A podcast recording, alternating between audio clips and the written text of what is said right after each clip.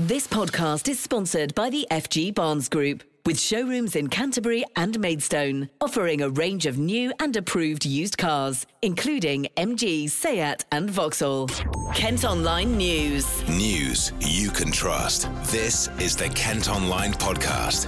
Nicola Everett. Hello, hope you're okay. Thanks ever so much for downloading today's podcast on Thursday, March the 31st. Crazy weather today. We will have more on that for you coming up later on in the podcast. But first, today, the family of a woman from Aylesford who died in a crash in Sussex say their grief is unimaginable and unbearable. 30 year old Amy Williams was killed when the car she was in collided with two other vehicles on the A272 between Cowfold and West Grinstead on Monday. A man who was 83 and from Worthing also died, while two other women from Kent, both aged 23, were taken to hospital. Well, Amy's family have paid tribute, and this is a statement they've given to Kent Online. Amy was a beautiful, happy, kind daughter, granddaughter, niece, sister, and more recently, devoted auntie. She had countless friends and work colleagues and touched the lives of many with her infectious smile and positive lust for life. Her tragic death has left a gaping hole in all our lives. We're grateful to all the first responders who attended the scene and tried to save her life. To lose your daughter in these circumstances is every parent's worst nightmare, and our grief is unimaginable and unbearable. We would be grateful if people would respect our privacy at this difficult time. Amy worked at Maidstone Hospital and leaves her father, Colin, who is a Tonbridge and Malling Borough Councillor representing Aylesford South, her mum, Wendy, and sister, Molly. Our thoughts today are very much with Amy's family. Kent Online News. The Transport Secretary says P&O Ferries will be forced to rethink its decision to sack 800 employees. Grant Shapps wants ports, including Dover, to refuse access to ships carrying workers paid below the minimum wage. Now, the firm replaced staff with cheaper agency workers when it made the shock announcement two weeks ago. Now, the government's brought in new rules to protect maritime workers. Here's what the Transport Secretary had to say in the Commons. Last week, I stood at this dispatch box uh, to address the House of the shameful sacking of 800 seafarers by P&O ferries. No British workers should be treated in this way, devoid of dignity and respect. And our maritime workers, who with great dedication and sacrifice supported this country during the pandemic, deserve far better than to be dismissed via a pre recorded Zoom in favour of cheaper overseas labour. In response, we urge P&O ferries to reconsider. These calls have fallen on deaf ears. Instead, the Chief Executive, Peter Hebblethwaite, in front of Parliament no less, set out how he deliberately broke the law. And in an act of breathtaking, breathtaking indifference, suggested he would do the same thing again. P&O Ferries' failure to see reason, to recognise the public anger, and to do the right thing by their staff has left the government with no choice. Where new laws are needed, we will create them. Where legal loopholes are cynically exploited, we will close them. And where employment rights are too weak, we will strengthen them. HMRC will be dedicating significant resource to check that all UK ferry operators are compliant with the national minimum wage. No ifs, no buts. The House will recall that the MCA is already, at my request, carrying out inspections of P&O ferries, and so far, two ships, the European Causeway and the Pride of Kent, have been detained after failing safety inspections. Madam Deputy Speaker, I will not compromise the safety of any vessel, and P&O will, not be able to rush new crews through training and expect those ships to sail. This work is ongoing. We'll take action to prevent employers who have not made reasonable efforts to reach agreement through consultation from using fire and rehire tactics. A new statutory code will allow a court, an employment tribunal, or employment tribunal to take the manner of dismissal into account. And if an employer fails to comply with the code, impose a 25% uplift to a worker's compensation. Our intention to give British ports new statutory powers to refuse access to regular ferry services which do not pay their crew the national minimum wage. And it means that if companies like P&O Ferries want to dock in ports such as Dover and Hull and Liverpool, they'll have no choice but to comply with this legislation. Crucially, it means that P&O ferries can derive no benefit from the action that they have disgracefully taken.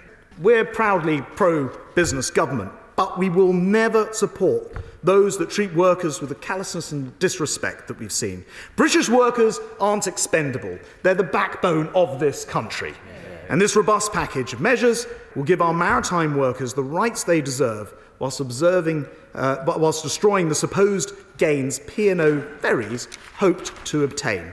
They'll send a clear message that if you are using British waters and British ports to ply your trade, then you must accept British laws. Unions, though, say the new measures to protect maritime staff don't go far enough, and in fact, the RMT think it's far too little, far too late. Meantime, there are growing concerns today about how cross-channel ferries will cope over the Easter holidays. P&O services are still suspended, and there have been some delays to DFDS ferries at Dover today as well. They're taking on extra passengers, with demand expected to increase when schools break up tomorrow. A court's heard how a prisoner at a young offenders institution in Medway took another inmate hostage because he was bored. Joseph Hilden armed himself with a plastic knife and bit the victim's ear at Cookham Wood in April 2019.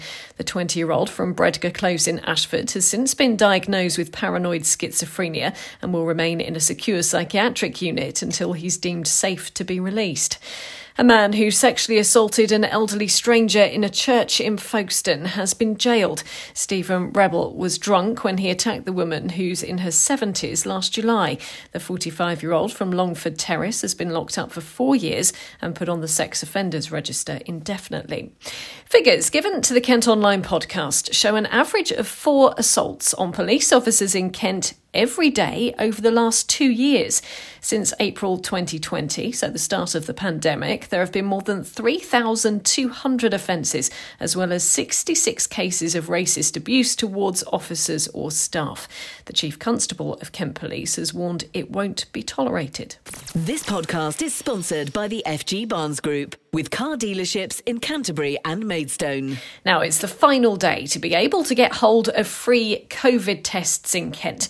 From tomorrow, if you think you've got coronavirus and want to do a test, you'll have to pay for a lateral flow kit.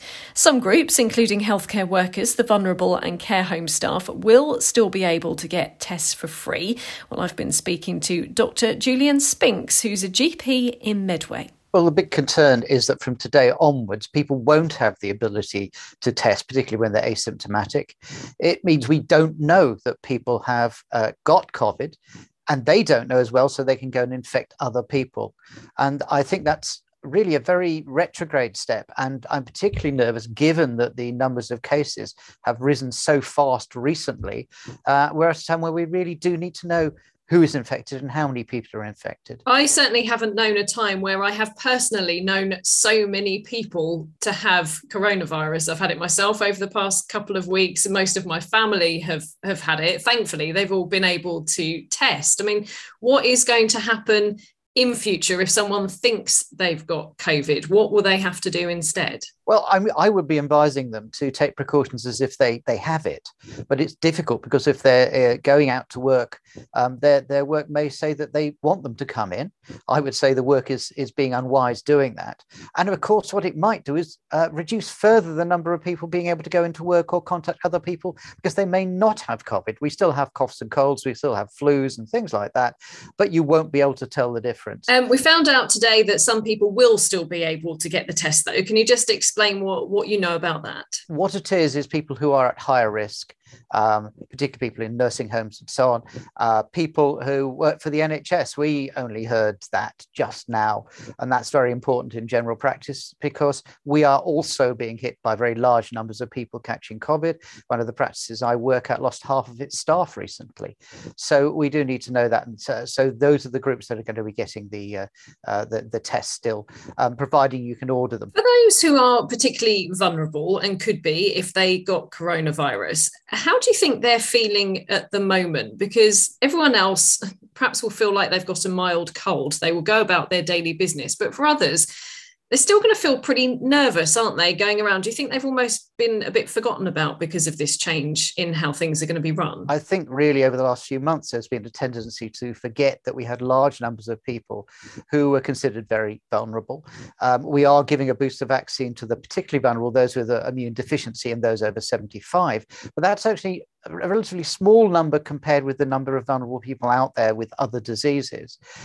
I really understand that they may feel very nervous and are trapped back in their houses again because they haven't got as much confidence about going out and doing shopping and meeting their friends and relatives. And so uh, I think that losing the ability to test means such a major impact on lots of people, including them. The government have always said we now need to live with coronavirus, but do you think maybe this was a step too far and the testing should have been left in place? I think it, the testing should have been one of the last things to disappear because it's a way of tracking what's going on. And if we get a new variant that is more dangerous than Omicron uh, when combined with vaccination, um, you know, we will be in a difficult situation while we ramp things back up. We are lucky that uh, vaccination has reduced the impact of, uh, of COVID so that the number of people being admitted to hospital is nowhere near like it was in the first or second waves. But it's still the case that some people will end up in hospital and some will be seriously ill. The cost of living, I mean, to have to pay for a COVID test, that's just one thing that people will easily say, well, I, I won't bother because it's, it's another expense that they won't want to, to fork out for, I suppose, at the moment. I can totally understand people making a decision. They're, they're looking and saying, uh, you know, can I have food for my family or am I going to test regularly? Uh, and that is a very difficult dilemma um, because the one is putting your family at risk and the other is actually putting your friends, your family, and the general population at risk. A Kent charity say they're heartbroken after Tom Parker from The Wanted died of a brain tumour. The 33 year old was a patron of the Ellenor Hospice in Gravesend, who says he'll be remembered with so much love and affection. Ed Sheeran and Liam Payne are among fellow musicians who've also paid tribute. A school in Tonbridge has responded to a damning Ofsted report which suggests pupils were at risk of harm. Inspectors visited Bishop Chavasse Primary in January and raised concerns about safeguarding. Well, a spokesperson for the trust that runs the school says they've already addressed the principal issues identified, including a complete overhaul of record keeping. A carer who stole more than £12,000 from a vulnerable couple in Sittingbourne has been ordered to pay back just £1. 30 year old Gemma Day from Victoria Street in Sheerness took the money over a four month period last year year. She must also pay £149 in compensation. A pilot from Kent has been jailed after admitting lying in order to get a job with British Airways. The Civil Aviation Authority says he altered his logbook and entered false details so it appeared he was more experienced. Craig Butfoy from Matfield near Tunbridge Wells has been sentenced to 12 months behind bars. Kent Online reports. For the first time, the boss of Britain's oldest brewery based in Faversham has admitted he feared for the company's survival during the COVID lockdowns. Shepherd Neame Chief Exec Jonathan Neame has said there were pretty dark times when pubs were forced to close for almost six months.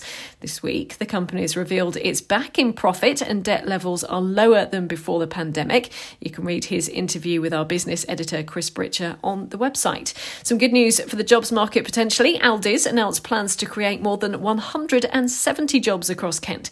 It's part of the supermarket's nationwide expansion drive, which includes roles roles at current stores and some new ones as well. They're looking for people of all levels of experience for both part time and full time positions. People living in a large part of Canterbury say they've been forced to keep their windows shut to block out an eggy smell coming from a landfill site.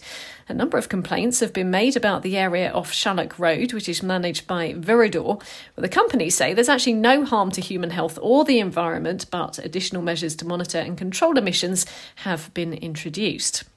A dog that weighs almost 40 kilograms and has been roaming the Kent countryside for almost seven months has finally been found and rescued. The Romanian Mioritic Shepherd has managed to escape from her foster family's garden in Meopham last August after recently arriving in the country from Romania. Cindy was spotted several times across Gravesham and Sevenoaks and was eventually captured at the weekend. You can see a picture of her at Kent Online. Now, Oti Mabuse has been chatting to the Kent Online podcast about bringing her new show to Kent this summer. I Am Here is a direct translation of the former Strictly pro's name and pays tribute to where she grew up in South Africa. I've been chatting to her. So the show is called I Am Here, and I'm so excited to be bringing it to the county.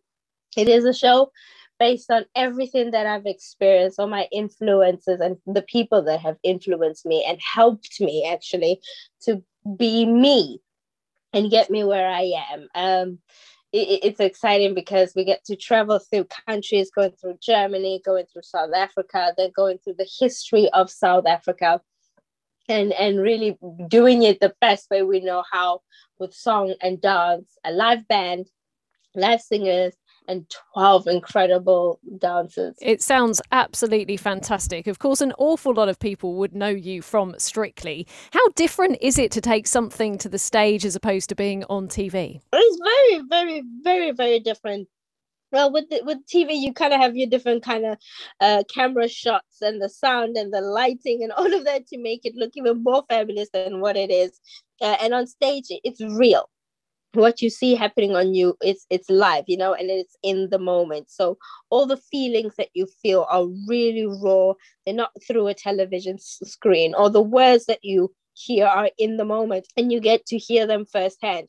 So it's it's like watching a concert what you get is in that moment and you won't get it again. I mean, theatre is absolutely magical, but what are you hoping the audiences might learn about you? Perhaps something we didn't know before? Oh, gosh. I, I guess where I'm from and the, the history of South Africa and um, I guess my relationship as well is not something that I, I openly talk about. And that I think this is the first time I'll open up about it, also through dance and I think that they'll learn a lot more than just what they've seen. Um, and also my love for theatre and the West End and, and this country itself, traveling the countryside, all of that is in the show. And you mentioned there the music. Of course, you do have you did have a, a live band uh, at at Strictly, but it must be a, a bit different to have that live music in the in the theatre. There's always oh, a different yeah. sort of atmosphere, isn't there? Yeah so so different and you know a lot of the stuff that we do eh, that is based in South Africa is heavy with percussion. Just so just to hear those drums like beating and feeling like you're actually in the Serengeti is going to be incredible. Will it be a style of dance that we recognize, or is there going to be some really different stuff in there? It's going to be both. You know, I really want all audiences to feel like they're being accommodated. It's going to be the Latin and the ballroom stuff that everybody knows and loves, done in a really special way. But also, it's going to be musical theater, there's going to be commercial, and a lot of Afro fusion, which is something that I feel like not a lot of people have the opportunity to bring to the stage and that's something I want to bring. We are going to miss you on our screens, and obviously, Strictly was a, a, huge part of your life. How much do you think it, it has influenced you over the past seven years? Oh, completely. You know, it's it's done. I mean, I'm talking to you today because of that show. You know, there's an interest in me because of Strictly, and and and I'm so lucky that I'll still always know that I have played a part in the show. You know, it's changed my life and it's brought me to this place that I call home now, and and it's given me a new way of life and and and I can support myself financially because of it. So strictly honestly has has changed my world 100%. Oti is going to be in Dartford and Bromley in June before heading to Canterbury the following month. Meantime, Craig Revel Horwood's going to be bringing his new show to Kent tonight. The Strictly Judge is doing his first ever solo tour and promises to share plenty of backstage gossip from his showbiz career. He's at the Orchard Theatre in Dartford. And I mentioned at the start of the podcast we must chat about the very crazy weather today. It's been pretty bonkers, hasn't it? And there is in fact a warning for snow and ice in Kent. The yellow alert comes into force at midnight and lasts until 10 tomorrow morning. Although you may well have had some snow flurries and sleet in parts of the county already today, temperatures have dropped dramatically after that lovely spring weather we had last week. Kent Online Sport. Just one bit to update you on, and in cricket, defending champions England have stormed through to the final of the Women's World Cup. Kent's Tammy Beaumont only managed to score seven runs, but they ended up beating South Africa by 137 in their last four match. They will face Australia in the final on Sunday, with that game getting underway in the early hours our time. Well, that's all from us for today. Thanks ever so much for listening. Don't forget, you can follow us on Facebook, Twitter, and Instagram. You can also get access to the ad free Kent Online premium site to do that. Just head to kentonline.co.uk forward slash subscribe. And whilst you're on the site today, you can see details of all of the criminals locked up in Kent over the past month. News you can trust. This is the Kent Online Podcast. This podcast is sponsored by the FG Barnes Group, with showrooms in Canterbury and Maidstone, offering a range of new and approved used cars, including MG, Seat, and Vauxhall.